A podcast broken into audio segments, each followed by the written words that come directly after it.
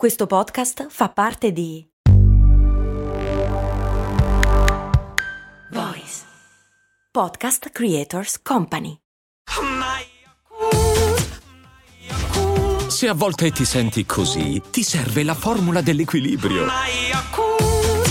Yakult Balance, 20 miliardi di probiotici LCS più la vitamina D per ossa e muscoli. Devo ancora analizzare tutte le opzioni. Ho paura di fare la scelta sbagliata. Devo prepararmi ancora un po'. Non è ancora perfetto.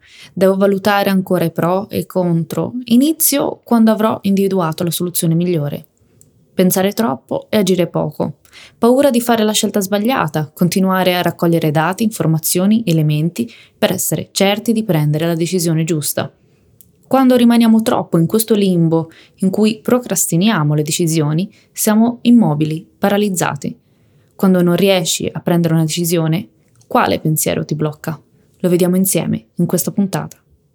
Ciao, sono Stefania, Productivity Coach e founder di Simple Tiny Shifts, il metodo dei piccoli e semplici cambiamenti per smettere di procrastinare.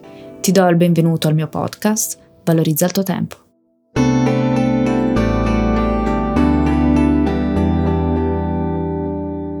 C'è una frase di Alfred Henry Lewis, scrittore del primo Novecento, che lo spiega bene. La cosa migliore da fare è fare la cosa giusta. La seconda cosa migliore da fare è fare la cosa sbagliata. La peggiore delle cose da fare è stare perfettamente immobili. Posticipare l'azione mentre si analizzano troppo le informazioni non è di aiuto quando si deve portare avanti un progetto. L'eccessiva analisi porta infatti alla procrastinazione. La paralisi dell'analisi o paralisi per analisi descrive un processo individuale o di gruppo quando un'analisi o una riflessione eccessiva su una situazione può causare la paralisi appunto del processo decisionale. Si verifica quando la paura di commettere un errore o di rinunciare alla soluzione perfetta supera i benefici che avremmo dal prendere una decisione con il giusto tempismo. Avere troppe opzioni può sopraffare e può bloccarci in una situazione di immobilità, rendendo impossibile giungere a una conclusione, rendendo impossibile l'azione. Talvolta procrastinare una decisione con la speranza di trovare la soluzione perfetta o migliore può causare più danni rispetto ad aver preso una decisione abbastanza soddisfacente ma nei tempi giusti. Pensare a troppe opzioni porta all'affaticamento decisionale, noto anche come decision fatigue, aumenta i margini di errore, riduce la creatività, rende infelici e ha effetti sulla nostra forza di volontà. Cosa fare? Ecco i miei consigli per te. Prendi le decisioni più importanti la mattina, non a fine giornata, o comunque quando hai più energia. Elimina quante più decisioni possibili, trasformandole in abitudini che richiedono poco pensiero cosciente per essere completate limita intenzionalmente il numero di informazioni, opta per il miglioramento continuo e per la prototipazione continua, inizia in piccolo, ricevi feedback, elabora nuovamente e poi perfeziona il tuo prototipo. In questo modo il processo sarà più veloce e sarà anche più efficace che non stare troppo tempo nella tua testa, complicare il lavoro per poi capire che non è efficace né per te né per gli altri. Inizia quando non sei pronto, perché non sarai mai veramente pronto. La fiducia nelle nostre capacità ha bisogno di piccoli successi e per raggiungere piccoli successi dobbiamo inevitabilmente fare piccoli passi. Ti ricordi la puntata sull'autoefficacia? È la puntata numero 21. Non cercare la scelta giusta, ma impegnati affinché la tua scelta diventi quella giusta. La scelta è solo un inizio di un percorso, sono poi le azioni che ne seguono a determinare se il percorso funziona o meno.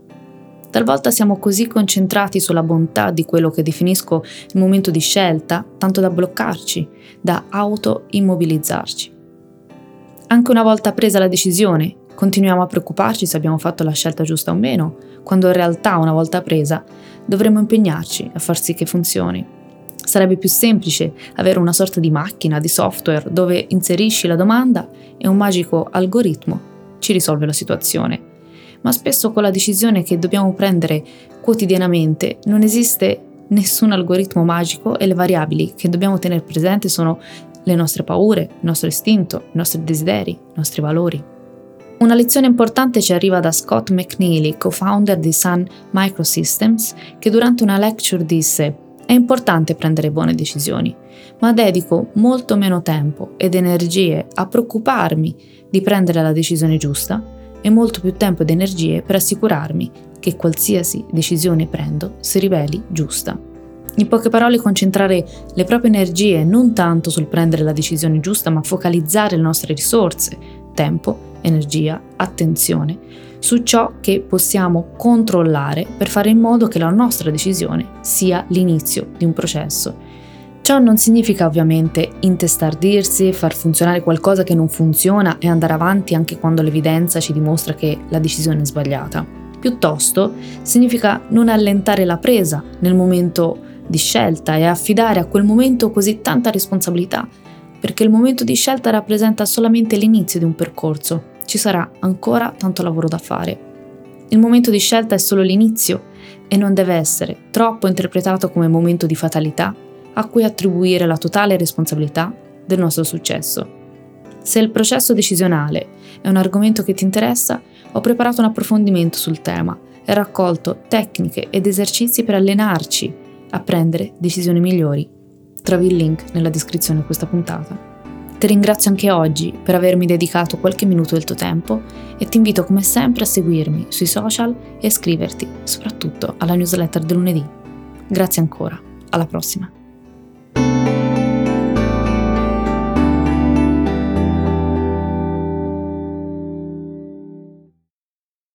I'm Sandra, and I'm just the professional your small business was looking for. But you didn't hire me because you didn't use LinkedIn jobs. LinkedIn has professionals you can't find anywhere else, including those who aren't actively looking for a new job but might be open to the perfect role, like me.